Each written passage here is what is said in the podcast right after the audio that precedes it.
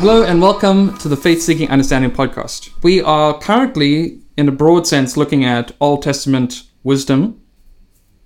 I was going to say literature, not literature, all, the wisdom in the Old Testament. And specifically, since last episode, we've been looking at uh, Proverbs 1 to 9.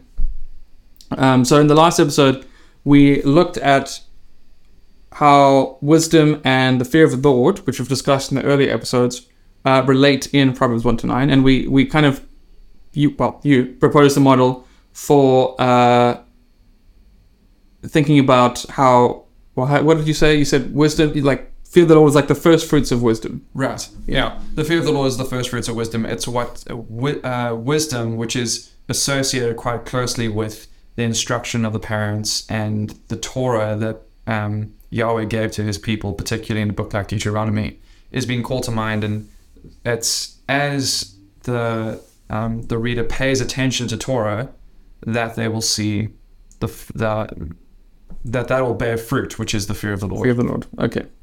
So, what are we doing and in keeping His commandments. this episode? So, we're still in 1 to 9. Right. We're still in 1 to 9. In the first, so in that first uh, Proverbs episode, we effectively looked at Proverbs 2, verses 1 to 11. Um, we saw how that mapped onto the rest of what Proverbs 1 to 9 has to say on wisdom and the fear of the Lord. Um, but we also spoke about how Proverbs 2 offers us something of a table of contents for, um, for um, this first section of the book. Um, and we saw how in verses 1 to 4, if you listen to instruction, then verses 5 to 11, then you will fear the Lord and keep his commands. Yep. You'll, uh, it'll fashion in you the sort of character that God wants to see in his covenant people. You'll be upright, righteous, just, those sorts of things. Yeah. Which we see map onto um, different sections of the um, of the section of, of this first um, collection in Proverbs. So this idea of paying attention to instruction, of paying attention to wisdom, um, of the fear of the Lord, we see elsewhere at the beginning of each instruction. There's this injunction to pay attention. Um, we saw this idea of wisdom and the fear of the Lord in the book's motto, and one, and one verse seven, nine verse ten. It's sort of peppered throughout as well in, in a couple of uh, a couple of other places. Um, but it maps onto these other parts of um, of the collection. What we're doing in this episode is moving into the second half of the table of contents. Ah, that's where you spoke about avoiding the bandit, avoiding the adulteress. We'll come to that. We'll come to that. The foreign woman, you said, yeah. and saying living long in the land. Right. Right. So this is what we can expect if we become the sort of covenant people that God is expecting. Then these are the sorts of things that we can see um, play out. Um, in particular, if you pay attention to God's word, God's Torah in Deuteronomy, becoming the sort of people that that He expects, then you will be able to avoid these particular evils that are happening on the ground in um, the post-exilic period. The post-exilic period. Post-exilic period. So when Proverbs one to nine was written, uh, was most likely after God's people had returned from exile. Okay. So, So how then do we make sense of the fact that it says it's written by Solomon? Good question. So the when it says at the beginning of the book, um, these are the proverbs of Solomon, son of David, king of Israel. Um, it's a title that's given to, um, firstly, a title that's given to the book as a whole. Okay. Um, so when we talk about proverbs, just the, the genre of proverbs, not the book proverbs. Yeah. Um, it's the sort of thing that we were talking about in the previous episode where um, a rolling stone gathers no moss, or um, a person's heart plans their way, but it's the Lord who establishes their steps. It's these sort of quips that the book has been known for. That's generally what we think of when we think of a proverb. Okay. Um, so what um, is very likely going on here is that as the book is coming together, as the different sections of the book are being brought together as a unified whole. And remember, from the previous episode, we saw that these are uh, the book is made of different sections that the book tells us were written Yeah. at different times. We've got the They're proverbs also written by different people. Yeah. yeah, the Proverbs of Solomon, and then the Proverbs of Solomon collected by the men of Hezekiah. Yeah. Those are two different time periods. Yeah, very late. History. Yeah, Hezekiah is much later, isn't he? Yeah. And that's not even taking into account Agur or Lemuel, who very well might have been fatherless. Mm. Um, and some of their words are sort of being brought in, whether they were fictional characters or actual people. We can talk about maybe in a following episode if, if it's interesting enough. Um, but the book tells us that it's written at different time periods. Um, so probably what happened is that um, as it was being brought together, that heading was put on top of the book as a whole. It prepares us for um, what it's got to say and is in line with what it's got to say in Proverbs 1 to 9, um, preparing us for the perspective we should have as we read the rest of the book. But that doesn't necessarily mean that that first collection was actually written by Solomon. Right. It, it's sort of like a preface, right, to the to the to the proverbs, which like is normal for we say like this book is written by author X, but then the preface is written by another author, Yeah. uh, and that's fine. Like that's not a okay.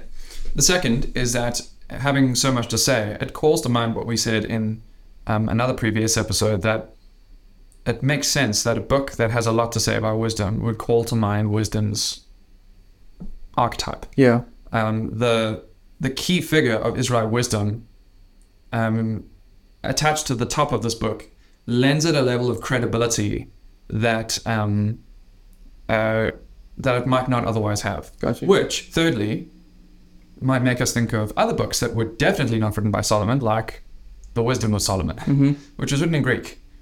Uh, Solomon knew Greek. Um, come on. Yeah. It was written. uh, I mean, this was written in the inter- intertestamental period. Um, uh, so th- this idea of books being attributed to famous people, um, we'll see it in a slightly different sense in Ecclesiastes, but Mm. but books being attributed to famous people because it calls to mind a narrative, it calls to mind a perspective that the author wants to bring bring about in its readers or call to mind for its readers. Um, it's not an uncommon thing. It's not Yeah. an unheard of thing. So it's not so far fetched that something like this would happen um, for a book like Proverbs. All of this makes it possible for us to see that Proverbs 1 to 9 wasn't written by Solomon. But fourthly, the reason that I think it probably wasn't written by Solomon is that this collection seems to map quite nicely onto the sorts of circumstances that we see in the post exilic period, Uh, and less so what we see in Solomon's day. yeah, stuff that would have been happening around Solomon's time. Okay. Which we'll see um, play out as we think about the, the two main sets of characters that we see um, in this part of Proverbs the evil man and the foreign woman. Okay. Okay, that makes sense. Uh, so are we just going to go through them? Like, is that the idea? Well, let's Like, start, let's start with the evil man. Let's just kind of take each group um, to begin with. Okay. And let's start with the evil man. So, do you want to read for us um, Proverbs 1 uh, 10 to 19?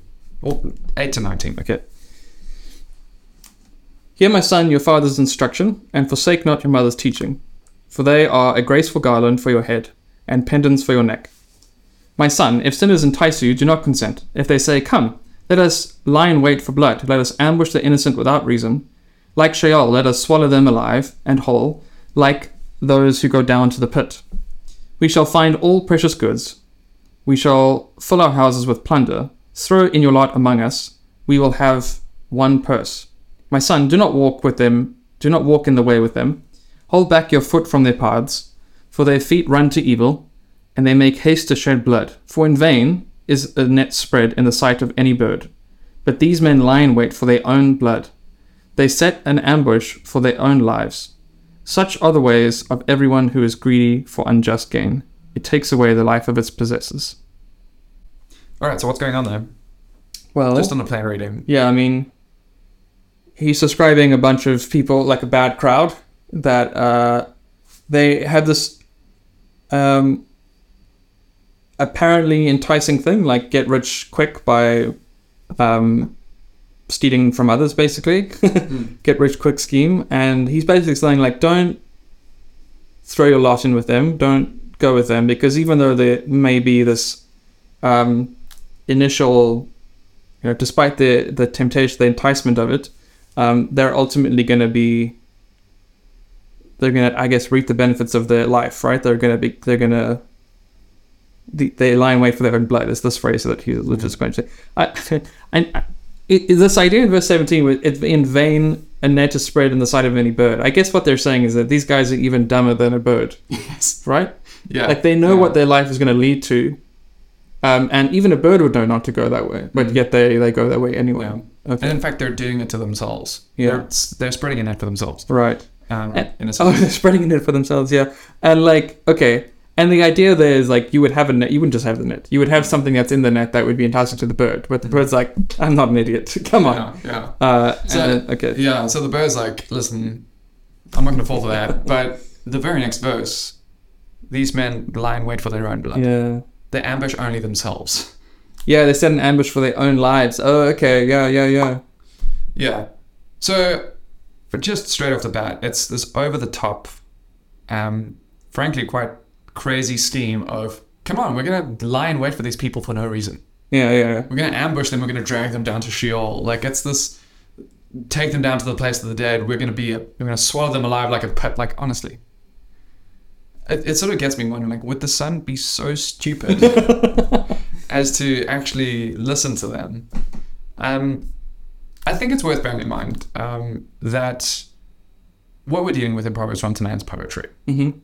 It's elaborate poetry, it's over the top, it's vivid in its imagery, but um, it's poetry that is um, intended to persuade.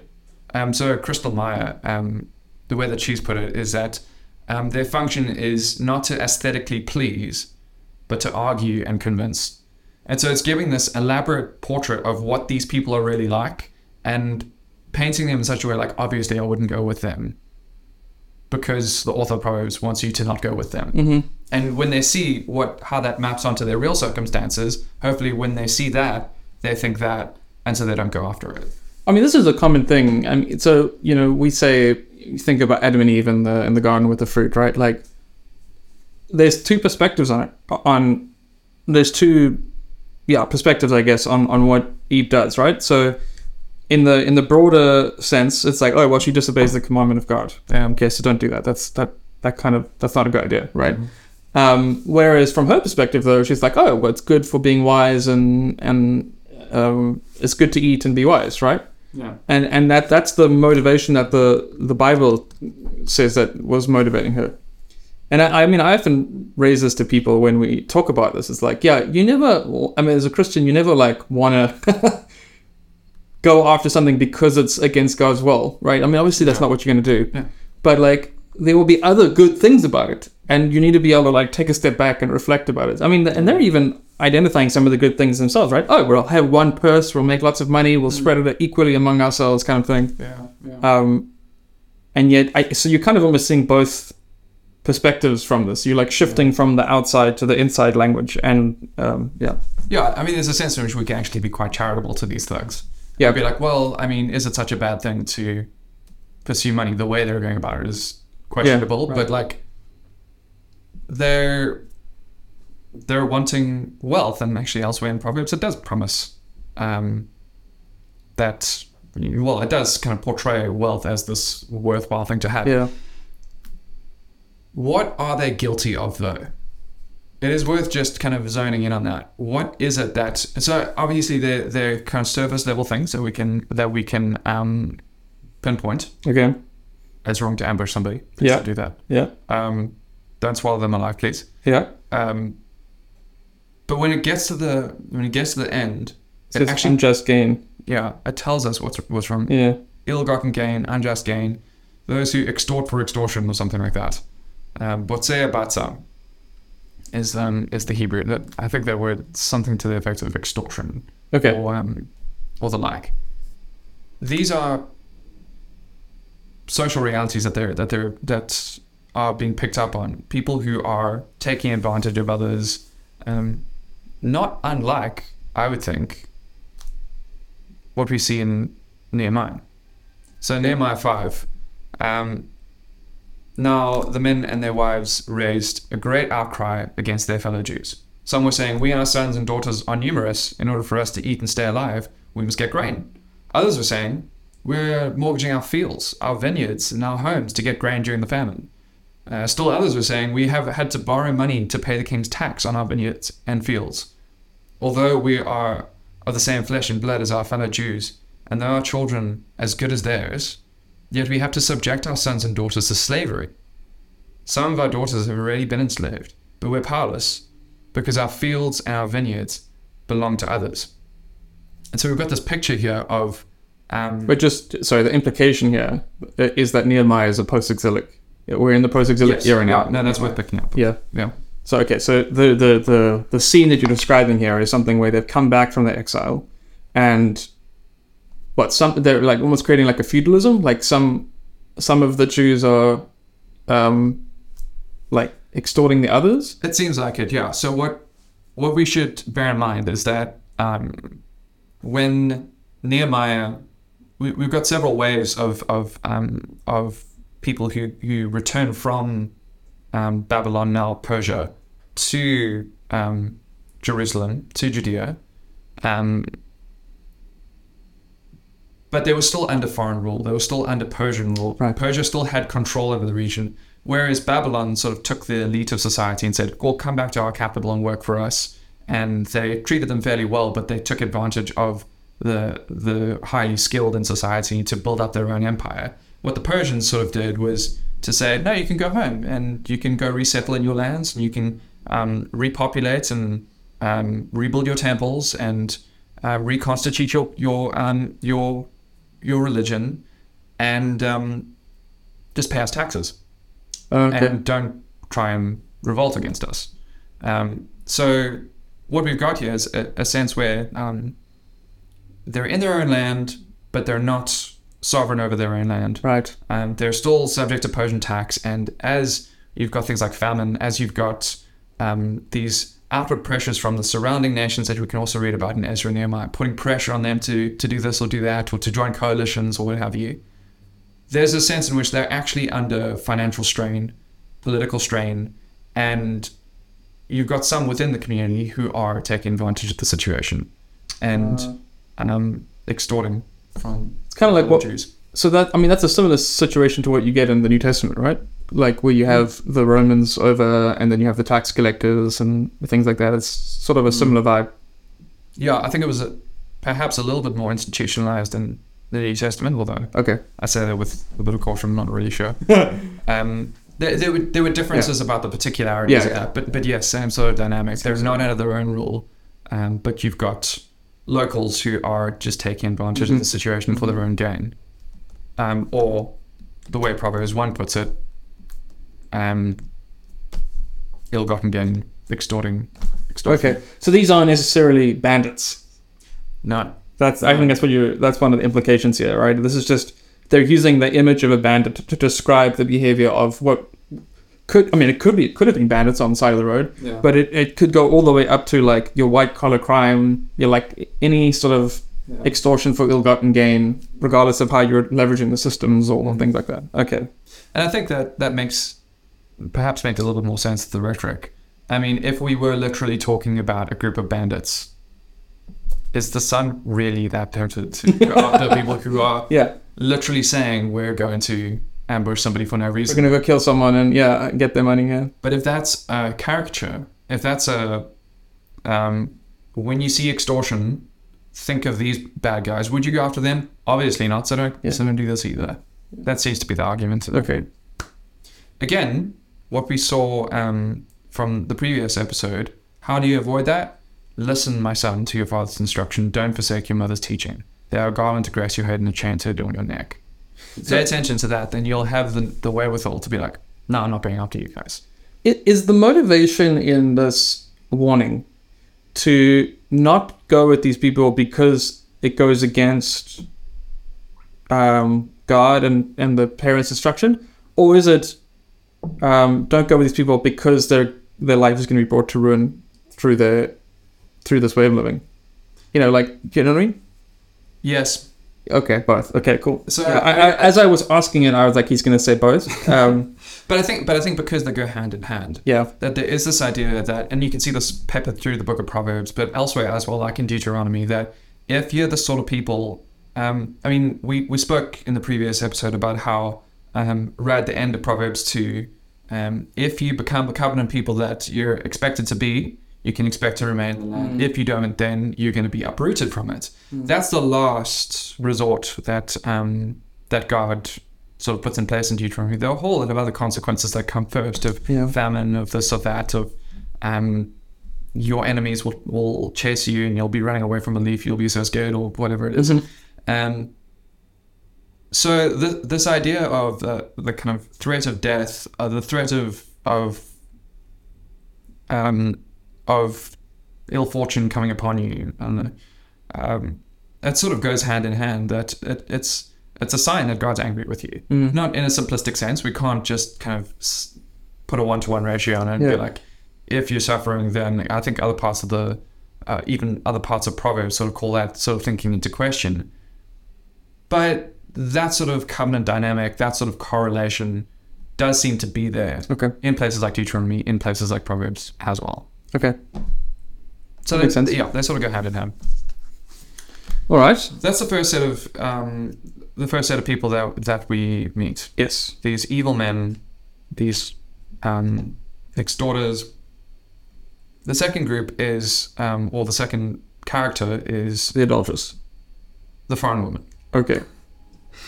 Right. So most of our English translations have um, the adulteress, uh, the the the wayward woman. Um, it's also interesting that the our English translations aren't always consistent. So sometimes uh, it's one way. Sometimes they put it the other way around: the adulteress and foreign woman, or sorry, the adulteress and the wayward woman, or My yeah, my in verse my two verse sixteen says, "So you will be delivered from the forbidden woman, from the adulteress with her smooth words." Right. So the NIV has what was that? ESV. ESV, yeah. NIV has wisdom will save you also from the adulterous woman, from the wayward woman. No way. Most adaptive words. Oh wow. Okay. I mean, How could that? Okay. I mean, I get. Yeah. Okay. okay, so, So why do you We should- we should why do you why do you take issue with this? Break it down for us. there are two words, two two main words that are being used here in um, Proverbs one to nine to talk about this woman. The first is the Hebrew word nochria, Okay. from the the word nochri, foreigner, is the word it's usually translated elsewhere in the Hebrew Bible. Okay. um, fairly straightforwardly across the board. When it talks about a person, it just means foreign. Okay. Um, the the other word um, is zara. Um, so in in Proverbs two, um, isha zara, Which is that two two verse one? um, two verse sixteen again. Okay. Okay. Um, to save you from isha zara, um, from Nokria, smooth with her words.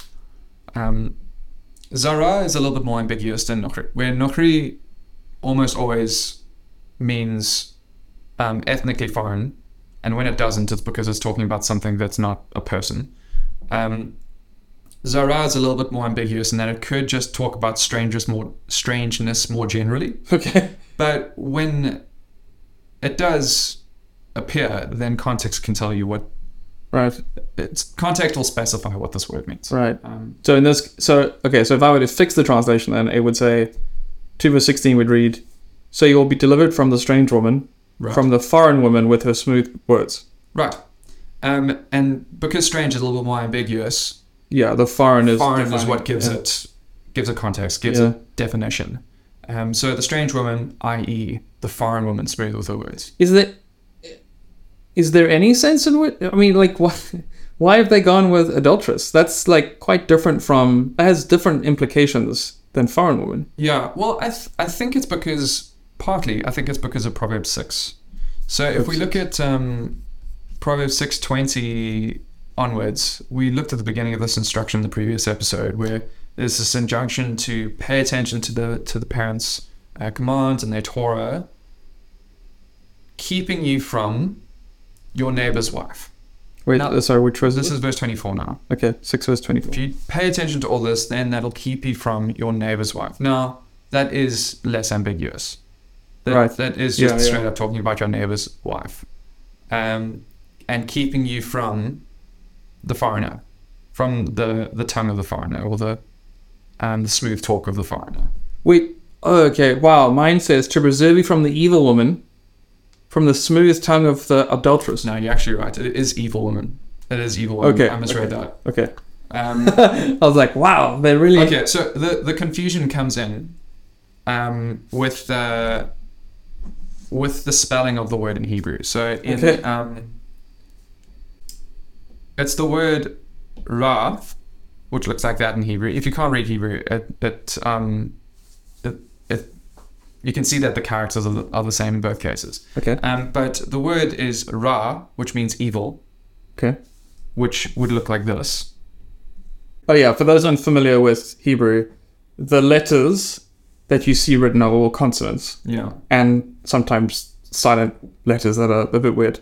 And then um, the vowels are like added around the consonants as extra things. So they're technically like optional, and you could get away without them. And that we did for a long time, right? Like the um, so you can have the same consonants there and add in different vowels to get a different word Yeah. which you can intuitively think of in terms of English. Like take a take a word and remove the vowels, and then you can add in different vowels, right? Like road and read and another read. You know, Yeah, like those can give you different words. Yeah. And context will sort of help you to see, if, Yeah. like, if you were to say other vowels and like, okay, well, I'm not going to cross the read. Yes. Right. Yeah. Um, similar sort of thing going on in Hebrew. Um, Okay. So the one way So to add the vowels in. if we go with ra, with an a vowel at the bottom, Uh-huh. that means evil. Evil. Okay. But that's if with the same consonants, we could also put rea, which is neighbor. Ah. Now, the the reason it's probably not neighbor is because everywhere else um, in um, in Proverbs, uh, that word for neighbor comes with um, a pronoun, like Okay. fixed Your on like your neighbor. fixed onto it. Yeah. So usually it's um, it's with a second person pronoun just attached onto the word Okay. um, uh, as a as a suffix. Got you. Um, so that's where that's where the confusion comes in. Um, but it probably is evil, um, just ra. So from the um, keeping you from, or to to guard you from, um, the evil one, from the smooth talk of uh, the foreign one. Okay. As this um, encounter um, develops, though, we can we can see okay, what we've got in view here is actually a case of adultery. Okay. Um, later on, actually specifies it. This is adultery, um, and then right at the end there, for jealousy arouses a husband's fury. Uh, you'll show no mercy when he takes revenge. Um, he won't accept bribes, you know, what have you. Oh, I see that in verse twenty nine. It says, "So is he who goes into his neighbor's wife." Yeah, Yeah. So that would be. I mean, that's a pretty clear yeah. Case of. So in chapter six, it's it's unambiguous that Yeah. we do have a case of adultery going on, but that doesn't mean she can't also be foreign. that doesn't mean that we can just redefine the words. Yeah. Right. What I think is going on is that we have a passage like chapter six where it's talking about um, adultery.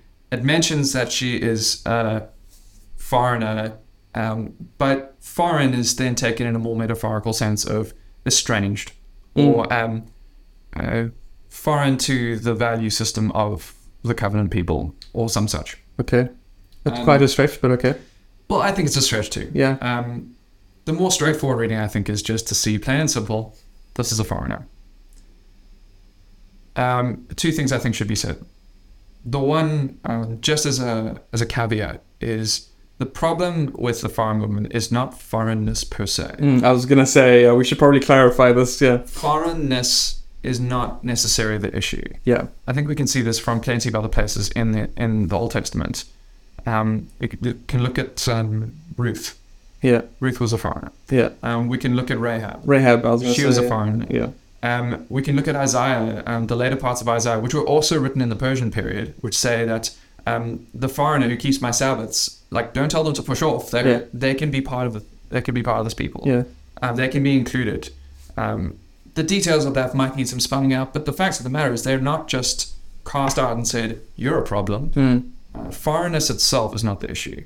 And what uh, Proverbs 109 is picking up on in calling to mind this foreigner is not um, just any old foreigner. I think the, the way that she's depicted, it's calling to mind um, secondly, the foreign wives debate of um, that we see in places like Ezra and Nehemiah, that we see in Malachi too, I think.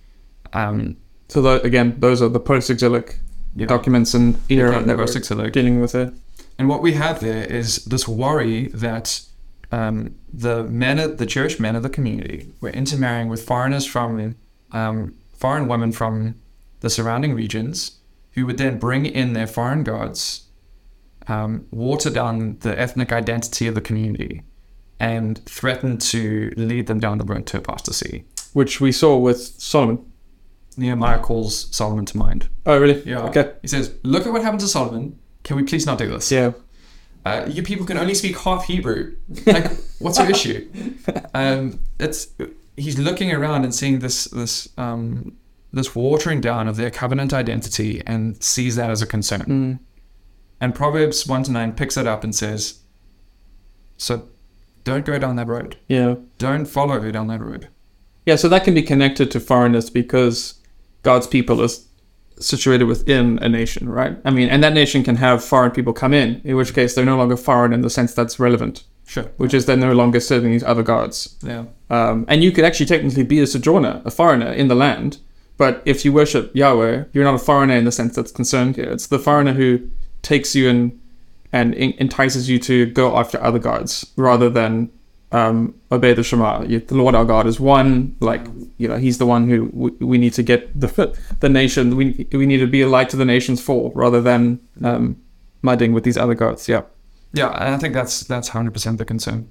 And so what we have again um, in um, Proverbs five through seven is this concern that by intermarrying or by letting in the foreigner in a sense, that it's going to water down covenant identity, that it's going to um, lead you away with the result that Proverbs two will be rooted out of that. I think we're seeing here the, and I think these two examples are giving us a, a taste, or these two characters are giving us a taste of the difficulty, I guess, um, of wisdom, right? Like um, in the last episode, we spoke about how um, its wisdom is like based in instruction, based in listening to those who know better, God and the parent, your parents who came before you, and so on, and not going just after your heart. Yeah. Now, I think we could say, oh yeah, in some cases that's pretty obvious. Like, you know, uh, don't drink yourself mindless because that's going to be a pretty unpleasant thing. Or like, Yeah. uh, you know, don't waste all your money at the casino because that's a dumb idea, right?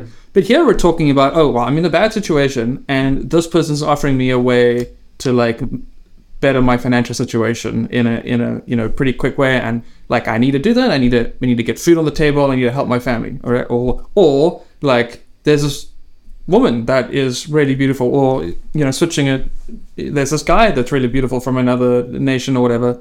And like I love them and they love me and all they want is the good for me you know and mm-hmm. things like this. And they're saying no there's here we're saying like no i mean yes we can understand what you're saying like the, your heart wants those things but like ultimately those are going to be worse for you. Like they're going to go contrary to god. They're going to poison your relationship with god and and his people. And and and so wisdom involves like being able to like stem those passions as well even though those are perfectly understandable. I mean that's what we sing about 99% of the time in our songs these days right?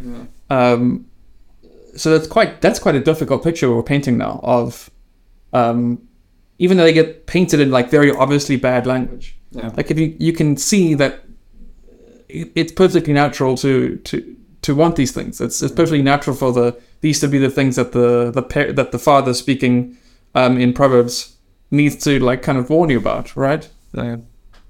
No, absolutely. that's tough that's really tough There's one more thing that I want to that, that I want to point out to do with these characters, but before that, there probably is one more passage that we need to do business with, just on this idea of her foreignness. okay Um, the other the other passage that that we might go to, okay, chapter six is probably the most obvious. That literally says adultery. mm-hmm.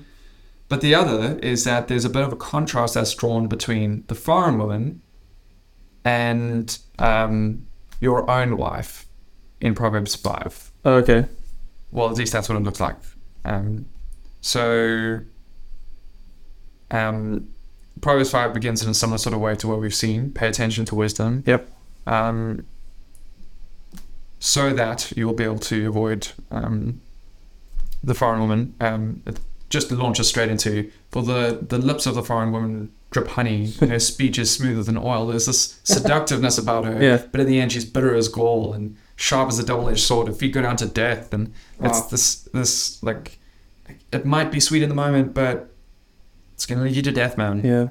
Um, and the advice that he gives instead is drink water from your own cistern, running from your own well. Should your springs overflow into the streets, your streams of water um, in public spaces, let them be yours alone, never to be shared with strangers. Uh, may your fountain be blessed. May you rejoice in the wife of your youth. A loving doe, graceful deer, and goes on to kind of talk about um, rather rather be happy with your own life. Mhm. Um, if that's the contrast, then again, we can sort of see how somebody might be inclined to think, okay, well, maybe it's adultery that's in view here. Um, maybe that's the problem. Maybe we should understand foreignness in this more kind of loose sense. Um, Oh, I see. I see. Okay, but this could just be in a context of multiple wives or a thing, right? Poss- yeah, very possibly. The other thing, though, is that if we look at what's emphasized here, um, drink water from your own cistern, Yeah. running water from your own well. Should your springs overflow into the streets so that it's outside? Yeah. There's this in-out language that's going on here. Okay. Um, so rather stay in, don't kind of spread outside. Yes. So they could be inside your marriage, but it could also just be inside the people. Be inside the community. Yeah. yeah. But then Um, why does it say rejoice in the wife of your youth? Well, uh, that stay married to your Jewish wife. Don't stay married to the to, to the um the woman that you um fell in love with Okay. within the community. Okay. Yeah. Um, part of your own covenant people. Don't don't start looking outside. Okay. Stay inside. Gotcha. Um, So it's not necessarily. It, there's plenty of ways to read this that don't imply necessarily adultery. I mean, adultery could be one of the ways this could happen, but Yeah. like, uh, you could divorce your wife and marry a foreign wife or something, Yeah. or you could just take on a second wife, or you could take on a concubine or something like that, given the the time in which this was happening. Okay. and look at the warnings earlier in, the, in that same passage. Now, my sons, listen to me. Don't turn aside from what I say.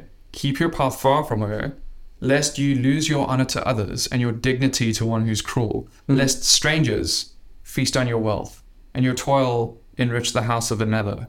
Lest foreigners um, feast on your wealth. Uh, at the end of the life, you'll groan and you'll find yourself in trouble with everybody, and it's just not going to go well for you. Mm-hmm, mm-hmm. But notice there, verse 10, that foreigners are going to have this claim over you Yeah. um, because of this intermingling. Yeah. Yeah. Yeah. Yeah. That makes sense.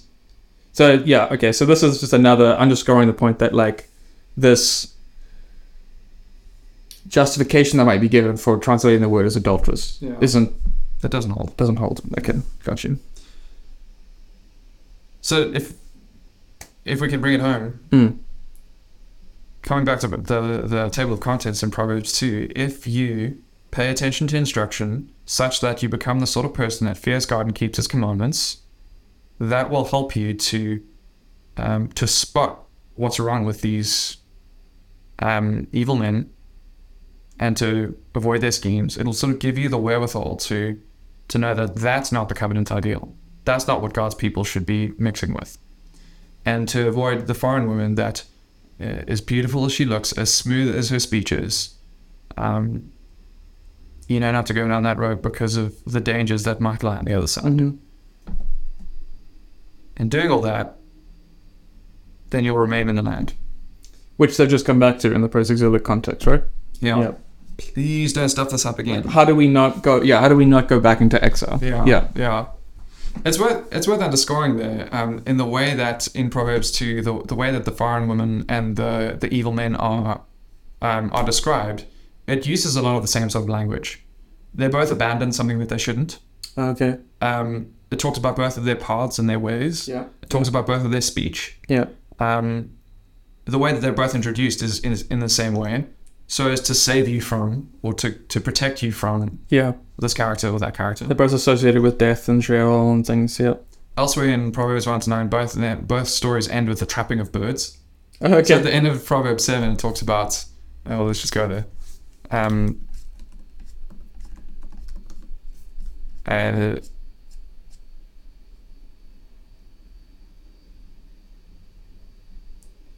with persuasive words, Proverbs 7.21, with persuasive words she led him astray. She seduced him with her smooth talk.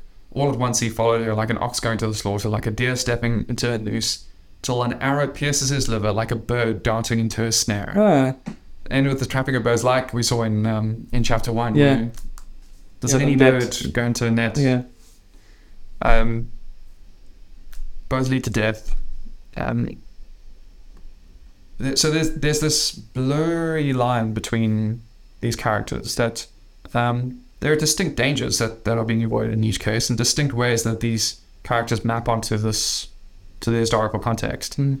But also these blurry lines between them to say that um, these are the sorts of dangers these are the sorts of things that you'll encounter. These are the sort of voices that will be vying for your attention, Yeah. pulling you in to listen. What we'll see in the next episode is that there's another voice, though, one that we haven't come across yet, Okay. um, which is woman wisdom. Okay. Now, there are a whole lot of questions about who woman wisdom is, but we'll save that for later. Right. Okay. Cool. Well, okay, so we're going to end it there. Cool. So thanks for joining us uh, in this second episode in Proverbs. Um, I hope it was informative. Well, I hope it was informative to you as it was to me. Um, again, if you're watching on YouTube, uh, click the subscribe button and the and the, the bell icon. If you're listening, if you want to listen to us on different podcast platforms, um, we're available on Spotify, Google Podcasts, and Apple. Apple Podcasts. So you can welcome to listen to us there as well. Um, otherwise, yeah, thanks for joining. We'll see you in the next one.